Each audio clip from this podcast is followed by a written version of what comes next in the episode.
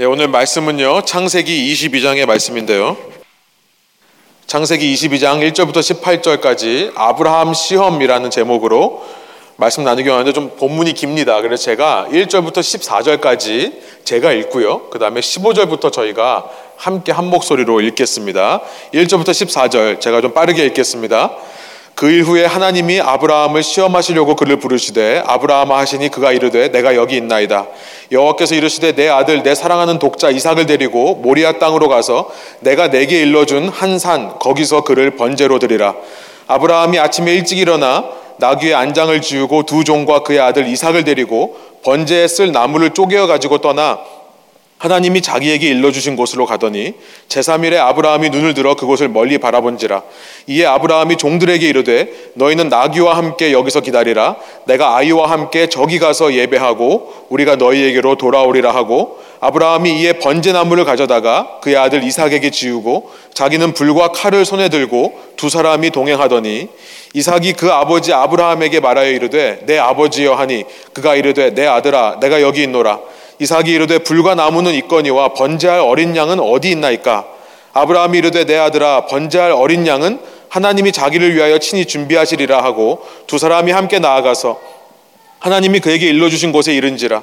이에 아브라함이 그곳에 재단을 쌓고 나무를 버려놓고 그의 아들 이삭을 결박하여 재단 나무 위에 놓고 손을 내밀어 칼을 잡고 그 아들을 잡으려 하니 여호와의 사자가 하늘에서부터 그를 불러 이르시되 아브라함아 아브라함아 하는지라 아브라함이 이르되 내가 여기 있나이다 하매 사자가 이르시되 그 아이에게 내 손을 대지 말라. 그에게 아무 일도 하지 말라. 내가 내 아들 내 독자까지도 내게 아끼지 아니하였으니 내가 이제야 내가 하나님 경외한 줄을 아노라. 아브라함이 눈을 들어 살펴본즉 한 순양이 뒤에 있는데 뿔이 수풀에 걸려 있는지라 아브라함이 가서 그 순양을 가져다가 아들을 대신하여 번제로 드렸더라. 아브라함이 그 땅 이름을 여호와 이레라 하였으므로 오늘날까지 사람들이 이르기를 여호와의 산에서 준비되리라 하더라. 함께 읽겠습니다. 여호와의 사자가 하늘에서부터 두 번째 아브라함을 불러 이르시되 여호와께서 이르시기를 내가 나를 가리켜 맹세하노니 내가 이같이 행하여 내 아들 내 독자도 아끼지 아니하였은즉 내가 내게 큰 복을 주고 내 씨가 크게 번성하여 하늘의 별과 같고 바닷가의 모래와 같게 하리니 내 씨가 그 대적의 성문을 차지하리라 또 내 씨로 말미암아 천하 만민이 복을 받으리니 이는 내가 나의 말을 준행하였음이니라 하셨다 하니라. 아멘. 함께 앉으셔서 말씀 나누겠습니다. 시험하면 어떤 느낌이 드십니까? 시험이라는 단어를 생각하실 때 여러분이 받는 느낌, feeling이 무엇입니까? 시험하면 떠오르는 장면이나 과거의 사건들이 있으십니까? 제가 어렸을 때 저는 한국에서 자랐는데요. 시험하면 생각나는 것은 뭐냐면 한국말로 컨닝입니다. 한국말로 컨닝이라고 하죠. 영어로는 치링이라고 하는데요. 어, 제가 아주 어렸을 때 지금 제 아들 한 8살 정도 되는 나이였던 것으로 기억합니다. 예, 제 아들이 이 이야기를 들으면 안 되는데, 예. 어, 학교에서 시험을 봤는데요. 그때 당시에는 이게 긴 종이 시험지에 문제의 답을 쓰고 나서 선생님께서 빨간 펜 혹은 빨간 색연필로 동그라미 혹은 짝대기를 긋던 시절이었습니다. 시험을 봤는데 문제를 다 맞췄는데요. 한 문제를 틀렸습니다. 네, 제가 이래봬도 소식적인 공부를 좀 했습니다. 어린 나이에 전부 다 맞힐 수 있었는데 한 문제 틀린 것이 너무나 안타까웠어요. 그것도 한 문제를 너무나 쉬운 문제를 덤벙대느라 실수해서 틀린 겁니다. 그래서 선생님께서 그 위에 짝대기를 그으셨는데요. 너무 제가 억울한 나머지 선생님이 그으신 그 짝대기 밑에 있는 제 답을 제 지우개로 살짝 지우고요. 맞는 답을 썼습니다. 그리고 집에 와서 엄마한테 아주 당당하게 얘기를 했죠. 나는 맞게 썼는데 선생님이 채점하느라 정신이 없으셔가지고 맞은 답을 틀리다고 하셨다. 어, 그때는 정말 몰랐습니다. 그때는 정말 몰랐던 것 같아요. 엄마들은요, 아이들 말하는 얼굴만 봐도 이 거짓말인지 아닌지 알 수 있다는 사실을 그때는 몰랐던 것 같습니다. 저희 어머니가 정말 그랬냐면서 그러면 선생님께 말씀드려야겠다라고 말씀하셨어요. 그 순간 물론 제 눈에는 동공지진이 일어났겠지만 또 남자가 한번 거짓말하기로 마음 먹었으면 끝까지 해야겠다 생각하면서 당당히 저도 그러자라고 했습니다. 설마 엄마가 그 얘기를 할까? 그런데요. 저희 어머니가 선생님한테 말씀을 드렸습니다. 그리고 선생님께 저희가 가서요. 저희 어머니가 선생님 보는 앞에서 이렇게 얘기를 하시더라고요. 우리 애가 거짓말 할 애가 아니다. 라고 말씀을 하시더라고요. 결국 돌아오는 길에 그 거짓말에 대한 부담을 이기지 못한 저는 어머님한테 솔직하게 얘기했습니다. 제가 고쳤었다라고 솔직히 말씀했는데요. 어머님이 이미 아셨다는 듯이 반응을 하시더라고요. 그때부터 지금까지 제 인생에 컨닝이라는 것은 없었습니다. 그때 어렸을 때 기억 때문에 저는 시험이라고 하면 그 일이 생각이 나요. 학교 다닐 때 친구들을 보면 컨닝이라고 하죠. 치링을 하는데 정말 창조적으로 하는 친구들이 참 많이 있었습니다. 제가 경험한 것 중에 가장 창조적인 것은 뭐였냐면 객관식 문제에 대한 답을 노래로 바꾸어서 부르는 아이들이 있었어요. 공부 잘하는 아이 옆에서 답을 다 베껴 쓰고 나서 먼저 시험지를 내고 밖에 복도로 나갑니다. 그러면 나가서 자기가 카피했던 답을 가지고 1번은 도, 2번은 레 이런 식으로 노래를 부르는 거예요. 그래서 뭐 미, 솔, 도, 레, 미 이렇게 부르고 있습니다. 밖에서. 그걸 듣고 이제 아이들이 적는데요. 아시겠습니다만 이렇게 하다가 꼭 답 하나씩 밀려 쓰는 아이들이 꼭 있죠. 우리가 학교에서 받은 이 시험에 대한 스트레스와 경험들 때문인지 우리는 시험이라고 하면 자꾸 부정적인 것만을 생각하는 것 같습니다. 어떻게 쓰든지 치링을 해서라도 피해 가야 되는 것. 시험이란 치링을 해서라도 힘 안 들이고 좋은 결과를 만들어내야 되는 것 이라고 생각하는 것 같습니다. 그래서 우리는 시험이라는 말과 하나님이라는 단어가 같은 센텐스에 나오면 한 문장에 나오면 상당히 당황하는 것 같습니다. 선하신 하나님께서는 우리를 시험할 수 없다라고 생각하는 것 같아요. 그런데 오늘 본문이 1절이 이렇게 시작합니다. 그 일 후에 하나님이 아브라함을 시험하시려고 그를 부르시되 이렇게 시작해요. 하나님이 시험하시더라라는 말로 시작하는 겁니다. 시험이 하나님으로부터 온다라고 하는 사실. 물론 시험 중에는요, 우리가 피해야 될 시험도 있습니다. 예수님께서 제 아들에게 말씀하셨죠. 시험에 빠지지 않게 기도해라.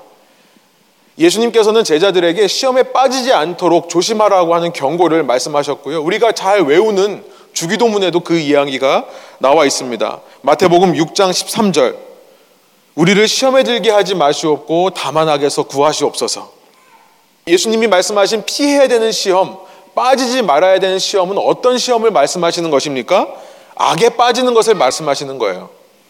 어떤 일, 어떤 상황에 대한 결과로 내 속에 하나님을 향한 악을 품게 되는 것, 서로를 향한 악을 품게 되는 것, 거기에 빠지지 않도록 조심하라. 그런 종류의 시험을 피하라고 말씀하시는 거죠. 하나님을 불신하게 되는 것, 하나님을 의심하게 되는 것을 피하라라고 말씀하시는 겁니다. 또 시험 중에는 하나님이 주시는 시험이 아니라 우리가 우리 스스로에게 주는 시험들도 있습니다. 야고보서 1장 13절과 14절 세 번역으로 읽으면 이렇게 됩니다. 시험을 받을 때에 아무도 내가 하나님께 시험을 당하고 있다 하고 말하지 마십시오. 하나님께서는 악에게 시험을 받지도 않으시고 또 시험하시지도 않으십니다. 14절 이렇습니다. 사람이 시험을 당하는 것은 각각 자기의 욕심에 이끌려서 꿰매 빠지기 때문입니다. 그러니까 시험 중에는 하나님으로부터 오는 시험이 아니라 내 욕심이 나로 하여금 유혹해서 만나게 되는 시험들도 있다는 거예요. 예를 들면 이런 거죠. 야식의 유혹을 이기지 못하는 사람이 이렇게 불평할 수 없는 겁니다. 하나님이 왜 이렇게 맛있는 음식을 만드셔서 나를 괴롭게 하는가? 라고 불평할 수 없는 것처럼 우리의 삶에 적용을 해보면요. 나의 욕심으로 시작한 사업 하다가 어려움을 당할 때 나의 욕심으로 내 안에 해결되지 않은 문제로 망쳐놓은 아픔을 준 대인 관계 이런 걸 가지고 한 사람이 하나님을 원망할 수 없다는 것을 우리가 알게 되는 것입니다. 스스로 시험에 들지 않도록 우리는 늘 깨어서 하나님의 말씀을 듣고 그 말씀에 순종하려고 노력하는 것이 필요하고요. 시험 들 만한 상황 속에서도 시험에 들지 않도록 우리는 깨어 기도해야 되는 것입니다. 그러나 하나님께서 허락하시는 시험들이 분명히 있다는 거예요. 하나님께서도 시험을 직접 허락하시기도 한다는 것입니다. 이것이 어떤 유익이 있을까요? 우리가 믿는 선하신 하나님께서 허락하시는 시험은 분명 선한 목적과 선한 결과를 가져옵니다. 그래서 이 시간에 하나님께서 허락하신 시험을 저희가 설교를 통해 살펴보면서요. 세상에서 우리의 삶에서 만나는 시험들과 비교해 보면서 이 시험들의 좋은 유익에 대해서 우리가 살펴보기를 원하고요. 그것을 통해 하나님께서 우리에게 주신 시험이 어떤 유익을 우리에게 가져오는가를 한번 이 시간 설교를 통해 생각해 보기를 원합니다. 첫 번째, 하나님의 시험의 유익은요. 하나님께서 시험을 주시는 이유가 무엇인가? 시험은 가장 효과적인 교육 수단이 되기 때문에 그렇습니다. 교육 수단이다라는 것. 여러분 모든 교육은요. 신앙 교육도 마찬가지입니다만 모든 교육은 강의를 듣는 것만으로 이루어지지 않습니다. 아무리 좋은 강의를 들었다 하더라도 듣는 것만으로는 교육이 되지를 않습니다. 최소한 그 들은 것을 가지고 본인 스스로 고민해보고 생각해 봐서 자신의 것으로 소화시켜야 그제서야 교육이 시작되는 겁니다. 더 나아가서 그 진리를 받아들이고 진리대로 살 때 그때부터 신앙 교육이 시작되는 것 마찬가지 원리죠. 그래서 시험이 있는 겁니다. 들은 내용을 자신의 것으로 소화시켰는가를 점검하는 것이 시험이 되는 거예요. 우리는 세상에서요, 사람들을 잡고 1등서부터 꼴등까지 이렇게 일렬로 쫙 세우기 위한 그런 시험들만을 만나서 그런지 시험하면 자꾸 부정적인 이미지를 떠올리게 되는데요. 그러나 실은 시험은요, 진리를 소화했는가를 점검하기 위한 아주 중요한 교육의 도구가 되는 겁니다.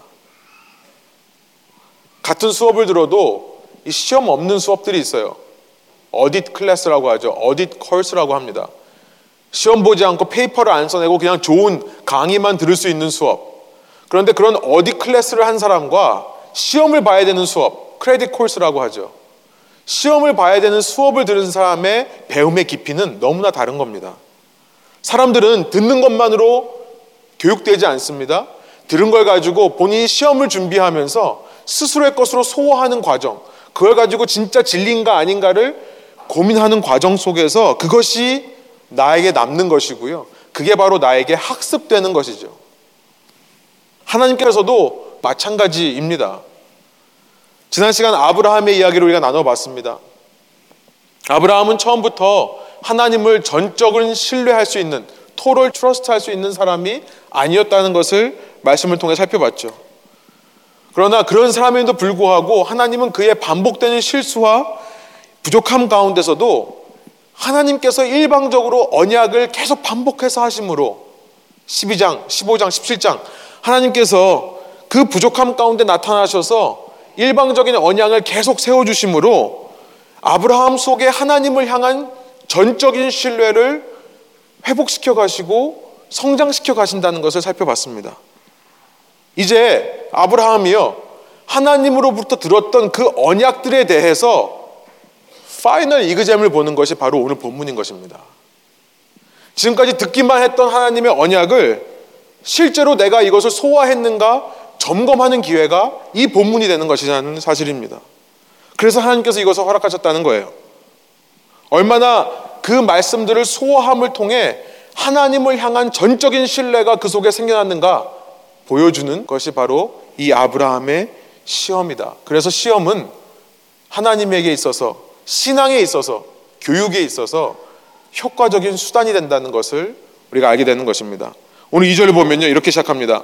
여호와께서 이르시되 내 아들 내 사랑하는 독자 이삭을 데리고 모리아 땅으로 가서 내가 내게 일러준 한 산 거기서 그를 번제로 드리라. 번제라는 단어가 나오는데요. burn to offering. 전부 태워 드리는 겁니다. 하나도 남기지 말고 너의 하나밖에 없는 아들을 태워버리라 라고 하는 하나님의 명령이에요. 백세가 되어 얻은 이삭이라고 하는 유일한 아들을 태워버리라. 겉으로 보기에는요, 이것은 너무나 인생을 허무하게 만드는 시험입니다. 그렇죠? 지난 25년 동안 기다림 이 모든 세월들을 허무하게 만드는 그런 하나님의 명령인 것처럼 보여요. 그러나 히브리서 11장에 보면요. 히브리서 11장 17절부터 19절 세 번역으로 보면 이렇게 아브라함의 믿음을 고백하고 있습니다. 아브라함은 시험을 받을 때에 믿음으로 이삭을 바쳤습니다. 더구나 약속을 받은 그가 그의 외아들을 기꺼이 바치려 했던 것입니다. 일찍이 하나님께서 아브라함에게 이르시기를 이삭에게서 내 자손이라 불릴 자손들이 태어날 것이다 하셨습니다. 하나님께서는 이삭을 죽은 사람들 가운데서도 되살리실 수 있다고 아브라함은 생각했던 것입니다. 무슨 말씀을 하는 겁니까? 아브라함이 이 허무하게 보이는 이 하나님의 명령에 순종한 그 근거에는 하나님께서 이삭을 통해 후손이 나올 것을 약속하셨기 때문에 내가 이 아들을 죽인다 하더라도 하나님께서 살린다고 하는 믿음이 있었다는 것을 말씀하시는 거죠. 오늘 본문 5절 가보면요. 여러분 성경 한번 보세요. 아브라함이요. 이 같이 갔던 종들을 산 밑에 두고 이제 산을 아들과 둘만 오르는데요. 이렇게 얘기합니다. 이에 아브라함이 종들에게 이르되 너희는 나귀와 함께 여기서 기다리라. 내가 아이와 함께 저기 가서 예배하고 우리가 너희에게로 돌아오리라. 이미 아브라함은요. 내가 죽여도 살릴 것을 믿고 갔던 겁니다. 그러니까 이 백세가 되어서 얻은 아들 아브라함은 아이를 낳을 수 없는 나이에 아이가 태어났다는 것을 체험했던 사람이었기 때문에요. 그 아이를 오히려 믿음으로 드렸던 거예요. 이것은요, 오히려 지난 25년 동안에 그가 기다려왔던 그 참된 의미, 그가 받아왔던 훈련과 연단의 참 의미를 일깨워주는 시험이 되는 것이지, 오히려 이 모든 것을 허무하게 만드는 시험이 아닌 것입니다. 첫 번째, 하나님의 시험은요, 기억하십시오. 우리에게 있어서 가장 효과적인 교육수단이 된다는 것을 기억하시기 원합니다.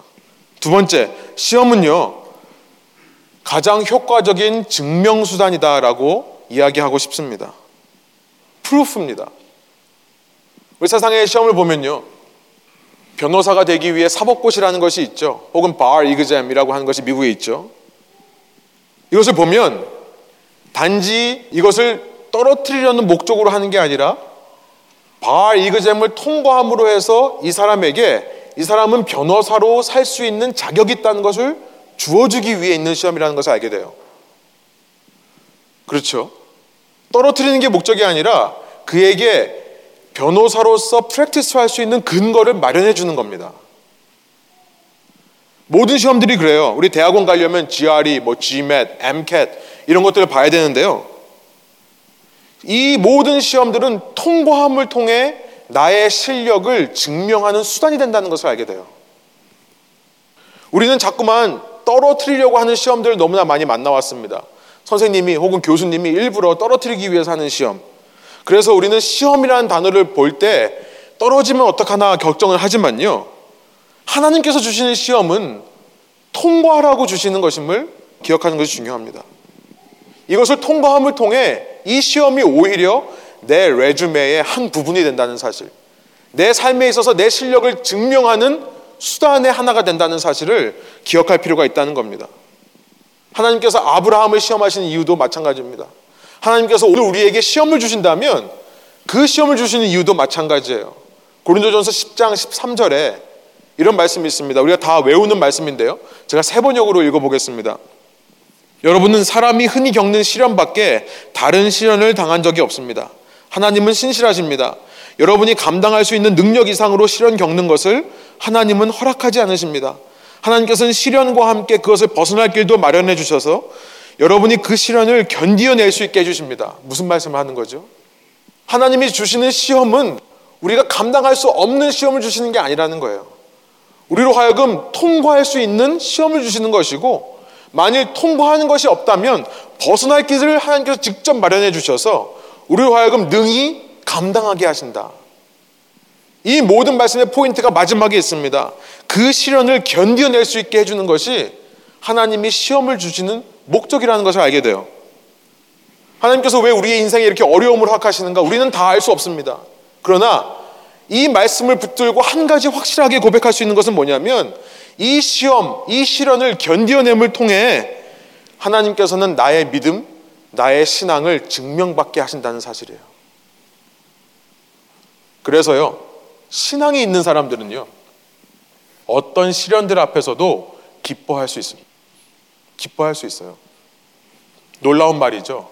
세상 사람들이 이해하지 못하는 그러나 신앙인들에게는요 시험 앞에서 기뻐할 수 있는 여유가 생깁니다.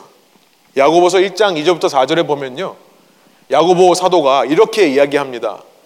너희가 시험을 만나거든 온전히 기쁘게 여기라. 그러면서 3절, 4절에 그 이유를 설명하는데요. 왜냐하면 시험을 통해 우리 속에 인내라는 것이 생겨나고요. 그 인내를 통해 우리는 하나님 앞에서 조금도 부족함 없이 준비되기 때문에 그렇다. 똑같은 이야기를 베드로 사도가 이렇게 얘기합니다. 베드로전서 1장 6절부터 7절인데요. 제가 읽겠습니다. 그러므로 너희가 이제 여러 가지 시험으로 말미암아 잠깐 근심하게 되지 않을 수 없으나 오히려 크게 기뻐하는도다. 너희 믿음의 확실함은 불로 연단하여도 없어질 금보다 더 귀하여 예수 그리스도께서 나타나실 때에 칭찬과 영광과 존귀를 얻게 할 것이니라. 무슨 말씀을 하는 겁니까? 시험 앞에서 너희들 기뻐하라. 왜냐하면 이 시험을 통해 너희의 믿음이 정금과 같이 연단되어서 나중에 하나님 앞에서 예수님 앞에서 칭찬과 영광과 존귀의 증거가 될 것이기 때문이다. 여러분 시험의 두 번째 유익이 있습니다. 하나님께서 우리에게 시험을 허락하신 이유가 있어요. 우리의 믿음을 증명해 보이고요. 그 증명해 보인 대가로 하나님께서 마지막 날에 우리로 하여금 상 주시기 위해서가 아니겠습니까? 세 번째, 시험은요, 가장 효과적인 구원의 수단이다라고 이야기하고 싶습니다. 가장 효과적인 구원의 수단이다. 인생의 시험 앞에서 세상 사람들도요, 자신의 한계와 부족함을 느낍니다. 사람은요, 희한하게 잘 나가고 성공할 때는 그걸 잘 못 느끼는 것 같아요. 아무리 공부를 잘하는 사람이라 해도 나에게는 공부하는 것이 가장 쉬웠어요 라고 말하는 사람이라 하더라도요.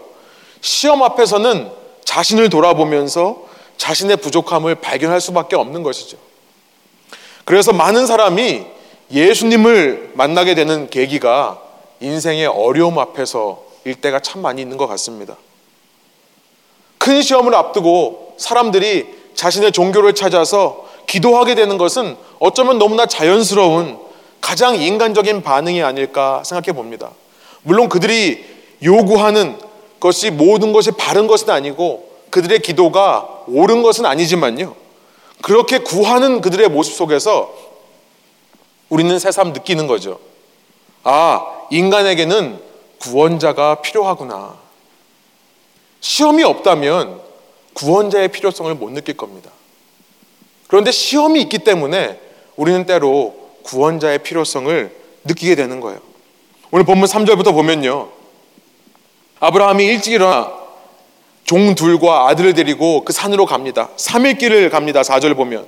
그리고 5절에 아까 말씀드린 대로 종을 남겨놓고 아들과 함께 그 산 위로 올라가요.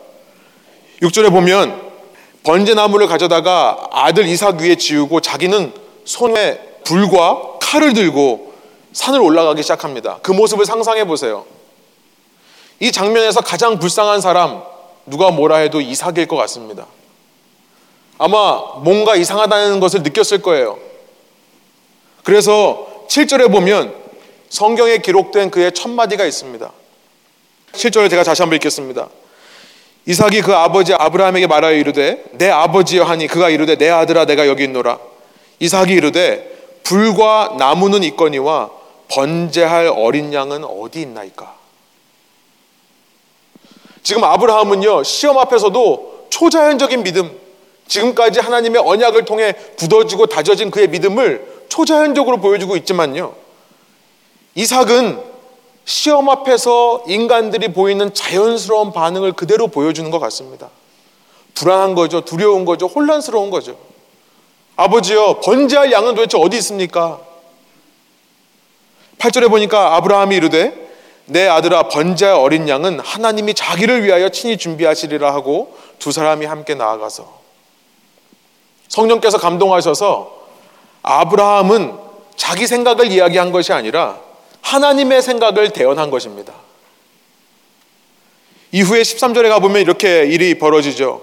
이삭을 죽이려고 했던 아브라함의 팔을 막으십니다. 그리고 나서 아브라함이 눈을 들어 살펴본 즉 한 순양이 뒤에 있는데 뿔이 수풀에 걸려 있는지라 아브라함이 그 순양을 가져다가 아들을 대신하여 번제로 드렸더라 아브라함이 그 땅 이름을 여호와 이레라 하였으므로 오늘날까지 사람들이 이르기를 여호와의 산에서 준비되리라 하더라 아브라함은요 성령에 충만해서 곧 일어날 일을 예언했는데요 조금 있다가 일어날 일만을 예언한 것이 아님을 알게 됩니다 이후 하나님께서 세우신 이 하나님의 산에서 어떤 일이 일어납니까?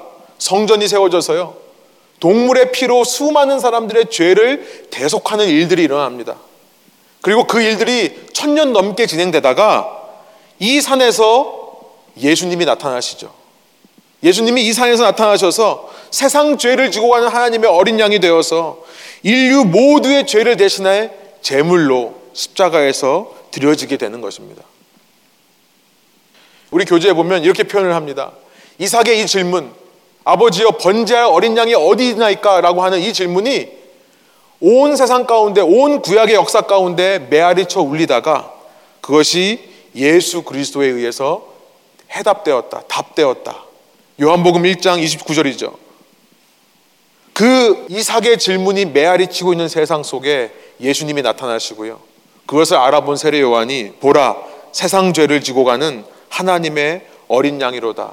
요한복음 1장 29절에 말씀하시는 겁니다. 8절에 아브라함이 말했던 것, 22장 8절에서 말했던 아브라함의 이 말, 번제할 어린 양은 하나님이 자기를 위하여 친히 준비하시리라 라는 말이 예수님에 의해서 그대로 이루어지는 것입니다. 야훼 이레라고 하는 이름이 지어집니다. 하나님께서 보신다라는 뜻이에요. 보고 있기 때문에 하나님은 준비하실 수 있다는 의미가 됩니다. 구원은 오직 하나님께서만 이룰 수 있음을 시험을 통해 발견하게 되는 것이죠. 사, 시험 앞에서 사람은요, 자기의 무기력함, 자기의 소망 없음을 발견할 수밖에 없습니다. 그러나 하나님께서는 모든 것을 보고 계시기에, 하나님께서 모든 것을 준비하고 계시기에, 오직 하나님만 우리를 구원할 수 있다는 것을 깨닫게 되는, 여러분 이것을 다른 말로 하나님 앞에 엎드려지는 것이라고 표현할 수 있고요. 그것을 다른 말로 예배라고 표현할 수 있습니다. 시험이라고 하는 것은 오직 하나님만이 구원자 되신다는 것을 우리로 하여금 고백하게 하고요. 그래서 우리로 하여금 예배하게 하는 원동력이 되는 것입니다.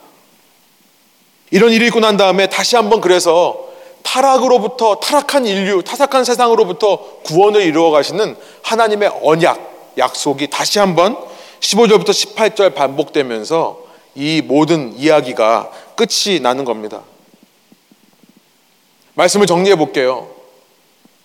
여러분 삶 가운데 하나님이 허락하신 것 같은 시험이라고 했을 때 떠오르는 것이 무엇이 있습니까? 지금 여러분 시험 당하고 있다, 시험 가운데 있다라고 한다면 어떤 어려움과 고난이 생각나십니까? 이 시간 아브라함의 모습을 통해 하나님께서 우리에게 주시는 위로의 메시지, 소망의 메시지는 이것입니다. 시험은요, 하나님을 더 의지하고 하나님을 더 신뢰하는 법을 배우기 위한 교육의 수단이라는 것. 그 시험을 통해 나의 믿음이 증명될 것이라는 것. 그리고 그 시험을 통해 우리의 삶에 날마다 구원은 오직 하나님께만 있음을 고백하게 되는 예배의 원동력이 될 것이라는 것. 여러분, 이 워싱턴 지역에 나무들이 참 높은 예쁜 나무들이 참 너무나 많죠. 정말 에버그린 스테이지라고 할 정도로 이 서부 지역에 북미 지역에 북서부 지역 참 큰 나무들이 많이 있습니다. 어떻게 나무가 이렇게 많이 자라는가 여러 가지 이유가 있는데요. 재밌는 사실을 발견했습니다. 이 나무가 크게 자라는 이유 중에 하나가 뭐냐면 이 건조한 날씨 그리고 추운 날씨 그리고 이 북서부 지역의 강한 바람 때문이라고 얘기를 합니다. 상식적으로 생각하면 건조하고 습기가 없다는 얘기죠. 그리고 추우면 식물이 자라지 못할 것 같은데요.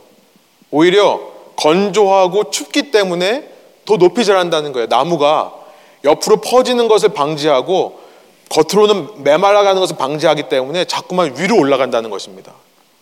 그러면서 강한 바람이 있을 때 그 바람 때문에 물론 넘어지고 쓰러지는 나무 참 많습니다. 높으면 높을수록 바람의 영향을 많이 받겠죠. 많이 흔들리겠죠. 그런데요. 바람이 흔들릴 때 나무 전체가 흔들리면서 뿌리에 있는 흙이 틈이 벌어진다는 거예요. 그러면서 나무가 그때 더 깊이 뿌리를 내리는 계기가 된다는 거예요. 뿌리가 더 깊이 내려가기 때문에 더 높이 올라갈 수 있다라고 합니다. 식물이 자라기 좋지 않은 환경, 건조하고 춥고 바람이 센 이 모든 것은 오히려 나무로 하여금 더 높게 자라게 하는 원동력이 된다는 사실. 여러분 삶 가운데 어떤 시험이 있습니까? 어떤 어려움이 있으십니까? 이 공동체를 바라볼 때 어떤 시험과 어떤 어려움을 느끼고 계십니까? 우리에게 더 굳건한 믿음을 주셔서 그것을 증명의 모임을 통해 아브라함에 주신 언약처럼 너로 말미암아 온 만민이 천하 만민이 복을 얻으리라. 그 사명을 이루시기 위해 하나님께서 허락하시는 일이라는 것을 고백하기를 원합니다. 시험이 끝나기를 원해요. 사실 이 시간 이후에 모든 시험은 끝났다라고 선포하고 그렇게 믿고 살아가고 싶습니다만 여러분 시험이 끝나지 않더라도 시험이 더 이상 시험되지 않고 그 시험이 여러분의 신앙의 고백되기를 소원합니다. 그 시험이 하나님께 더 전문가 같이 나아가는 계기, 주님 앞에 더 엎드려 예배하는 그런 계기가 되기를 소원합니다. 함께 기도하시겠습니다.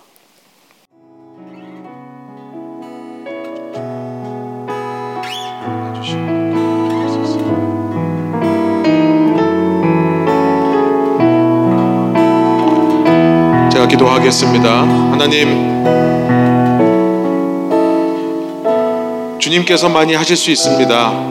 주님께서만이 우리의 상한 마음, 우리의 아픈 마음, 때로는 계속되는 자극에 딱딱하게 굳은 살이 배겨버린 우리의 마음, 때로는 견고하게 쌓아진 진과 같은 우리의 마음, 주님 그 모든 마음을 치유하고 그 모든 마음을 무너뜨리고 부술 수 있는 힘은 오직 주님께만 있음을 고백합니다. 하나님 이 시간 여러 가지 시험을 만나며 인생의 어려움 가운데 또 공동체의 어려움 가운데 함께 아파하며 안타까워하는 저희들의 마음 가운데 다시 한번 아브라함의 모습을 통해 소망을 얻게 해주시니 감사합니다. 주님 그 메시지를 붙들고 우리가 함께 서로 끌어안고 함께 치유해가며 함께 선한 영향력을 나눠주며 다시 한번 주님의 뜻과 계획을 위해 뜨겁게 사랑하고 연합하는 공동체 되기를 소원합니다. 이 모든 것 가운데서 오직 주님께서 합력하여 선을 이루어 주시고 주님 저희가 주님께서 역사하시는 그 역사의 현장 한가운데서 먼저 주님을 체험하고 주님으로 말미암아 다시 한번 저희가 회개하고 바뀌며 성장할 수 있는 저희 한 사람 한 사람 되게 하여 주옵소서. 주님께서 주님의 몸된 교회를 사랑하시고 그 교회 한 분 한 분의 성도님의 삶을 지켜보시고 준비하고 계심을 믿으며 어떤 시험을 만나든지 기뻐할 수 있는 저희들 되게 하여 주실 때에 더 주님을 신뢰하게 하여 주시고 믿음이 드러나게 하여 주시고 아버지 하나님 더 주님 앞에 주님만을 붙들고 매달리는 겸손한 저희가 되게 하여 주옵소서. 그렇게 이루실 주님을 감사드리며 예수 그리스도 이름의 영광을 위하여 기도합니다.